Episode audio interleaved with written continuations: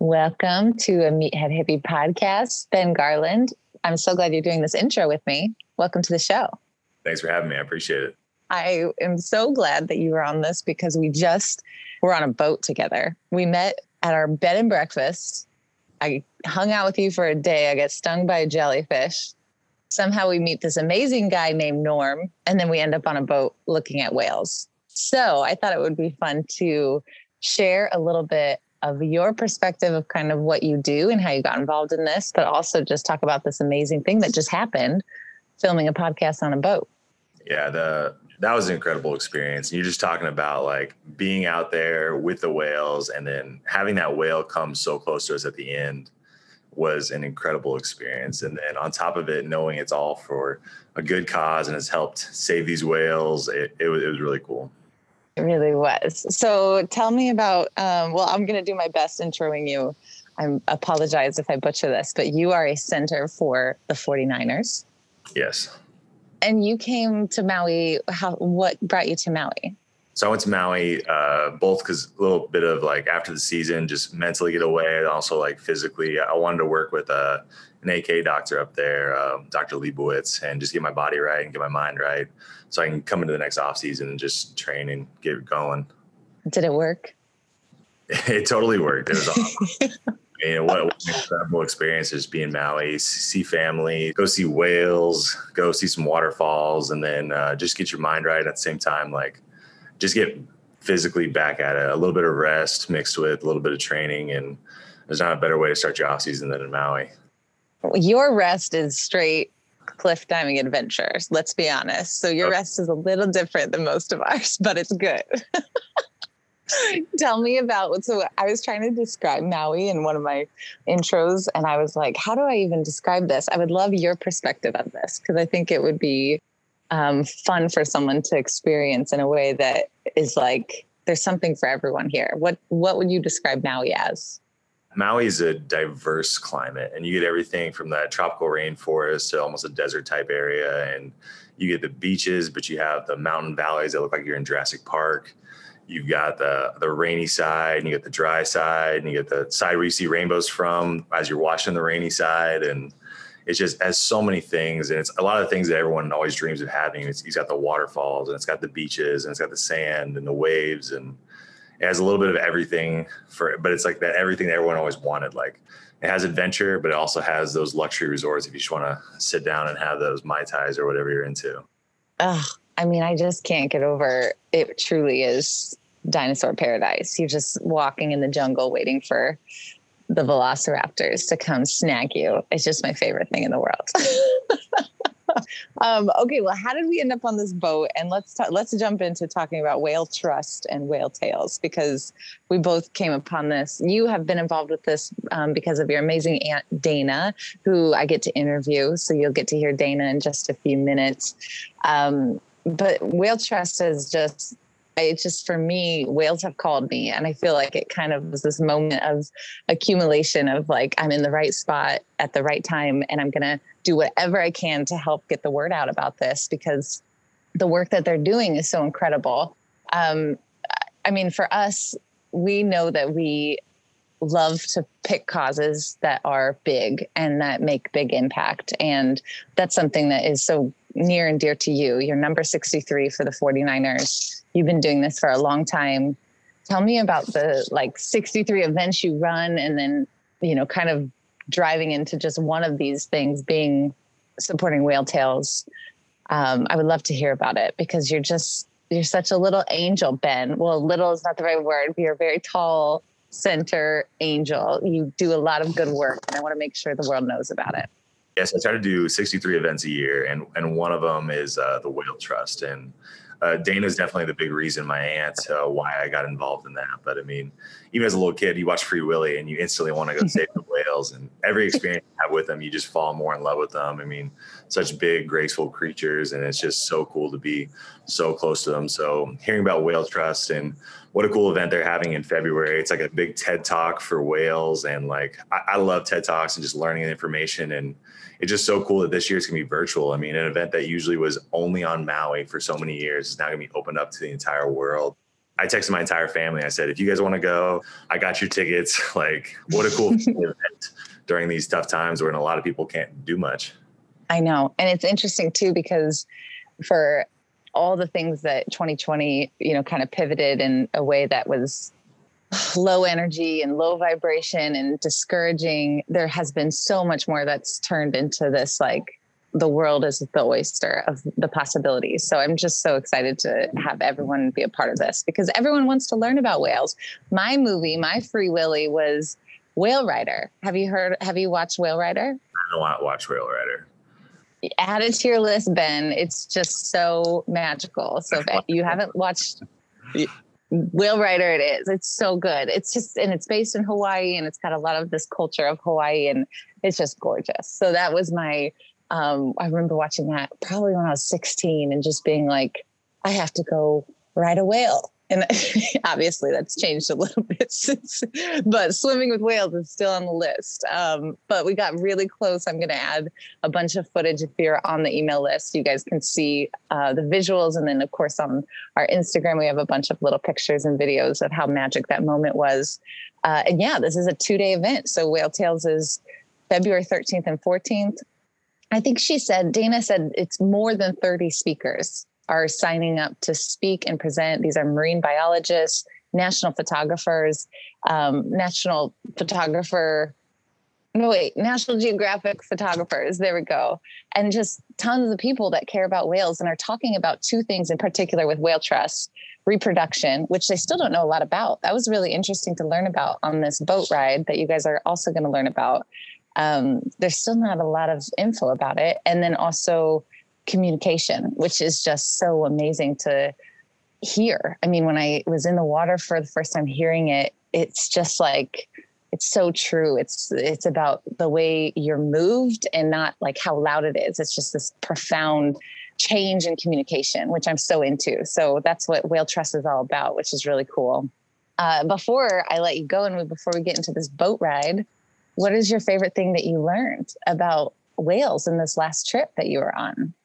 I think it was that every foot is weighs an extra ton. So when you see like a a 40 foot whale, it weighs 40 tons, and like just think of like a was it 80,000 pounds, and you know, especially in football, you're always like trying to get your weight up and be about size, and you're talking about like you know a six foot guy is like a big football player would be like 300 pounds and you're talking a six foot whale is six tons, which is insane. well, yeah, she said it so casually. Erin, who I interview, you guys will listen to her, the marine biologist and head of outreach for Whale Tales, and she just casually said it. So every every foot that they are, you add a ton. Wait, what? it's nuts. Um, oh, I was gonna say you, we have to tell them the story about the three thousand pound rock. Which three thousand pound rock? The the master who ate the shark guy, who could lift the three thousand pound rock. Oh, I think it was five thousand pounds. I did you talking about uh, Kamehameha? Yes, Kamehameha, who basically conquered Maui. Yeah, I don't, I don't what, know the like story well enough to Yeah, you're right we'll brush we'll brush up on it and it'll be on our next our next podcast. Uh, but I remember looking at you being like, you better step it up. Yeah. You gotta um, okay, Ben. Well, anything else you want to talk about with Whale Trust or Whale Tales and how awesome this event is? Everyone needs to sign up. I'm just pumped. I, I mean, what a cool like we're all stuck at home for a lot a lot of parts of town, so you might as well like what a cool family event. I mean, not only does the is it a cool event, but the money all goes to a good cause. So your registration fee, which I think is like 60 bucks, just goes towards donating to the Whale Trust and helping out research and helping out the whales. And so you get to do a great cause, you have a great event, family friendly, you get to learn and what a, what a cool thing. So I'm, I'm really excited about it. I'm, I'm making sure to bring my nieces, my family, anybody I can get involved. We're, we're coming along. So please come join us. It's going to be great. Oh, I love it. Well, let's head to the boat. We got a boat ride to catch and some interviews to listen to. Thanks, Ben. Thanks for having me. I'm Emily Schramm, the ultimate meathead hippie. Welcome to the show.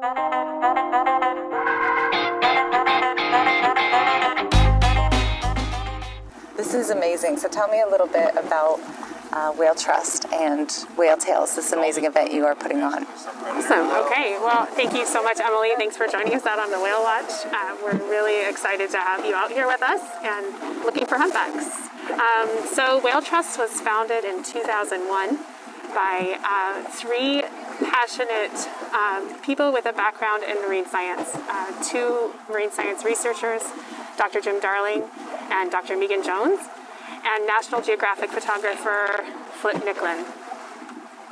Oh, look at these whales. Oh this is so great. What a view. so for you, you this is an amazing year because not only is it the 50th anniversary of, of whale of you have the song paper yeah. yeah. it's the 50th anniversary of the publication yes. of the first um, paper uh, documenting song by roger payne and scott McVay uh. um, but it's also the 20th anniversary of um, Whale Trust being co founded and the 15th anniversary of Whale Tales. And the first time it's available for anybody to participate in. Exactly. All around so the world. The audience has been limited for that entire 15 years to mm. people, or 14 years previous to now, uh, to people that are on Maui in February. Mm. And so this year we had an opportunity to pivot and um, recognize this as an opportunity instead of um, just the loss of not being able to come together. And so we've pivoted to a virtual event, and people anywhere in the world can tune in. And it's incredible. It's literally a TED talk of marine scientists, people who love whales, people who study whales, people who want to just spread the word on these beautiful creatures. Exactly. Doing talks after talks in between some beautiful songs with Uncle George, which we just recorded. Exactly. Oh, I love it. So we have over 30 speakers involved this year, which wow. is, um, and I think we'll end up significantly more than that when it's all said and done. But you know, which is another um, point of being able to be virtual. We don't yeah. have the limitation of bringing our speakers to Maui this year right. and housing and. So we're able to have more people involved from every corner of the world who are, have dedicated their lives to studying these animals. For Whale Trust, um, our research focuses on uh, the natural behavior patterns and communication in humpback whales. Um, Dr. Jim Darling has um, spent his entire career, he's a, a pioneer in um, whale research, and um, he spent his entire career studying whale song. His favorite place is out on the water with headphones on, listening to whale song. Quick little timeout. I want to know what Jim Darling is hearing. What is whale song? If you haven't heard this before, just enjoy.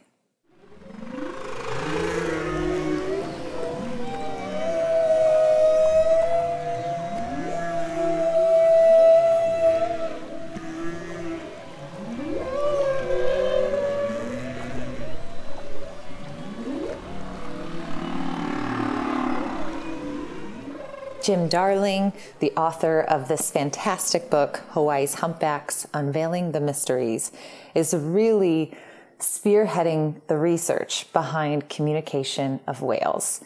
I wanted to read page 86 of this book because I always turn to page 86 to know if a book is worth reading. And this book is definitely worth reading. This is about whale song. The clues to song function are Singing occurs in and around the breeding season. Only males are singers. Singers sing until joined by other males for brief, non agonistic interactions. Then they split up, although at times they form pairs or trios. Singing and joining are interchangeable behavior patterns, with a single male filling both roles over a period of hours. Some will sing, some will join, back and forth. Males may sing when accompanying females, which leads to other males joining, similar to when a female is not present. There has been no reliable observation of a female joining a singer, although more subtle interactions not yet documented may be occurring. The song is a complex sequence of sounds that progressively changes, yet all the singers in a population sing essentially the same version at any one time. So Jim is in, in, control and really head of research for the last 30 years of communication and co-founded Whale Trust right alongside Dr. Meagan Jones, who is doing the beautiful work of understanding females, tracking females with and without calves to determine how reproductive status and other factors like body size, age, class, and hormone levels affect movement patterns, behavior, and any male-female interactions during breeding season both topics with a ton of information left to be discovered, hence Whale Trust and this beautiful event, Whale Tales. The questions that people ask when they do go out on whale watches are exactly the questions that we're asking as researchers wow. to understand and protect yes. our oceans and the animals that live in them. What is your favorite thing about whales? Uh, that's a fun question. So, uh, whale song. Um, my, um, I was drawn to be a part of Whale Trust. Um, I actually, um, in, in grade school, um, had a teacher um, introduce me to, or introduce us to the Save the Whales movement, and oh we adopted God. a whale. So to be a part of an organization and working with Jim that has, you know, studied whale song is amazing for me. Wow. Yeah. Uh, Dana, what an honor. Let's go watch some whales. Okay, sounds like a plan. Okay, Erin Adams, we're on the most beautiful podcast studio in the world. So we're still on this boat looking for whales. You are a naturalist and head of all the community outreach for Whale Trust. Um, what an amazing job! It is amazing. um, so tell me first. We were talking a little bit about kind of the migration of whales, um, but really, really the uniqueness of how whales travel. Like, what do they do? They're all over the world, right? They are all over the world. So they are a cosmopolitan species. They can be found in every ocean all over the world. And so what we've thought previously, um, well, we do know there are 14 distinct populations, and most of these populations during the uh, summertime are spending their time at the poles feeding, and during the winter time they're coming to the equator to breed. And we used to think it was maybe just like a beeline from Alaska to Hawaii. Today we are watching part of the North Pacific population. Uh, so we are like, okay, all those whales from Alaska, they feed there in the summer. And then they come here And then they come winter. here to have their babies in the winter. Right. Yeah. Um, but through different studies, um, using things like photo identification and listening to song composition and structure, um, we found out that these whales aren't always making that super predictable migration. Sometimes those whales uh, that were seen in Hawaii one year are seen in Mexico the next year. They have been um, seen in Russia too. Wow. Quick intermission. Emily here again.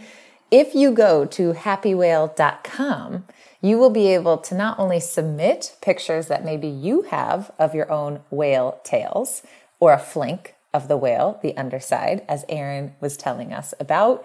You can also go to a map and see all the images that have been submitted in the world. And this is such a fun community way to get engaged and start to learn about whales on the boat that you're on, or from a boat you were on, or on a boat that you might be on in the future all of them have their own type of communication or like how is it different one group of whales to another right yeah so um, the long story short with whale song what we do know is that it's males that are singing the song um, all males in one population will sing the same song. Um, and it will kind of slightly change over time. And that's one thing that we're seeing studying song in like hawaii versus like the Philippines or Japan or something, you're recognizing like little tidbits that might be crossing over from individuals going to like Hawaii one year and Mexico the next right. year. And so that just kind of slowly changes over time. Um, but it's it's males, and we don't exactly know why they sing that song yet. Uh, we do we are doing studies um, around it being like maybe it's a way for the males to um, establish structure within right. the breeding ground, something uh, like that. Well, See how they might be related. Or... The first day I went scuba diving because I just got this certification. Oh, nice. Heard whales. Yes. And it's crazy how much yes. it travels, right? Doesn't exactly. that travel really far? It does travel really far across like ocean basins. Of course, now there's a lot of extra noise in the ocean. Yeah. Um, but yeah, it's very loud. yeah. Well, kind of going into that um, thread, what are the biggest risks for whales currently that they face? Yeah, so um, it can depend on you know what part of the world you're talking about, but um, entanglements and fishing gear and like long line gear and crab pots, lobster pots, stuff like that. Um, vessel strikes. Yeah. Entanglements, vessel strikes, um, and anthropogenic noise, which is noise created by humans. Does that throw them off, like the it bees? definitely can. Wow. Yeah, yeah. They definitely use hearing as their primary sense. So if we're putting a bunch of extra noise, then um, it could throw them off a little bit, for sure. My gosh, and they don't necessarily work like dolphins, like Correct. in a pod. So Yeah. a mama has a baby. At what point do they separate? Uh, so mom and baby will be together for approximately a year. So uh, we don't know exactly how long they stay here after baby is born. It might be a few weeks. Um, and she will nurse that calf every day with milk that is like more the consistency of like yogurt or cottage Wow. cheese. So yum. like a hundred gallons of it a day potentially. my um, it kind of makes my stomach turn, but it's great for baby whales.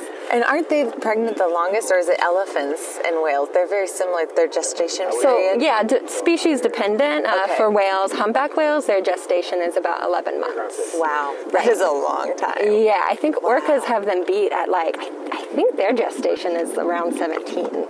Wow. Yeah, Oh so- my gosh. They're pregnant for a while. And then they They have a humpback big whales. baby to grow. that's, a, that's a big baby. Um, so as they are kind of moving and babies are growing, they get off their mom, and but they stay with their mom until they learn how to hunt or feed on their own. Right, so they'll go, they stay with their mom for about a year. Okay. So they will go back up to the feeding ground with them and kind of learn how to uh, catch fish or krill, whatever they're eating. Whatever. they eat. and humpback whales are mostly krill and fish, right? Yeah, krill and small fish. Um, I used to work on a boat off the coast of Massachusetts, and they primarily are targeting like sand lance there, which are these teeny tiny little schooling fish. Oh, cool. So, one really cool thing about Whale Tales is that it is donation based, and those funds are going directly back into these whales and learning more about them.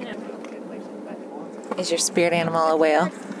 Um, I've always said that my spirit animal is actually a double-crested cormorant. if you know what those are, I love the. I love. I'm also a bird nerd. I am too. I love birds. cormorants. They're so gorgeous. I are you from the them. East Coast? I'm from Texas, but I lived in the Florida Keys for Oh, a long time. cool. Yeah. Okay, cool. Um, that's yeah, that's a That's good my one. that's my true. Sp- I, I want to Yeah, say oh, I dolphin, but I love birds because, and especially cormorants because they can fly and they can dive. Wow. And I like to do both too. So Right. that's, That's my true spirit answer. animal, if I'm being honest. So I know we both love whales, but why should the whole world care about whales? Why do we save the whales? Gosh, that's such a hard question because I'm like, just care about them. But yeah, there are like actual reasons um, that everyone should care about the whales. They really are kind of indicative of like the health of the oceans. If whales aren't doing well, then other things probably that was good. other things in the ocean probably aren't either. so we can really yeah. kind of see what's going on on a deeper level um, in the ocean through what's going on with the whales. Um, and the International Monetary Fund actually did a study.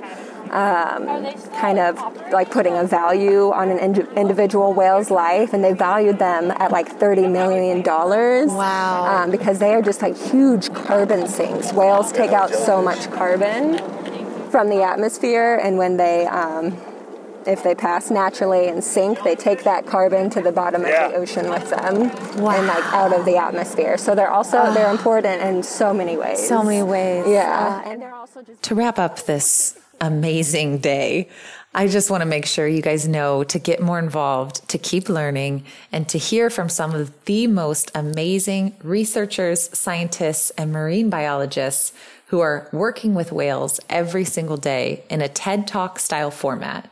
Two days, February 13th and 14th. Your donation to attend is directly supporting Whale Trust, helping us learn more about the communication of whales and the reproduction of whales. And there's going to be so many great ways to get involved in the future. So I'm excited to join. I hope you join as well. Go to whaletales.org to register to attend. And I cannot wait to learn. Huge thank you to everyone who got me on this boat, the crazy story of the jellyfish, the crazy story of how I'm in Maui. There's another podcast following right behind this one to get a little bit more of the woo. But for now, make sure that you check the link in the podcast bio, no matter where you listen to podcasts, even on Spotify, so that you can get the visual storyboard.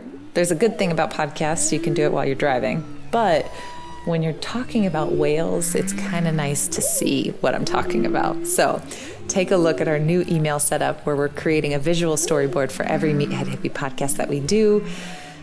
I'm your host, Emily Schramm, and this is Meathead Hippie on Maui. Mm-hmm.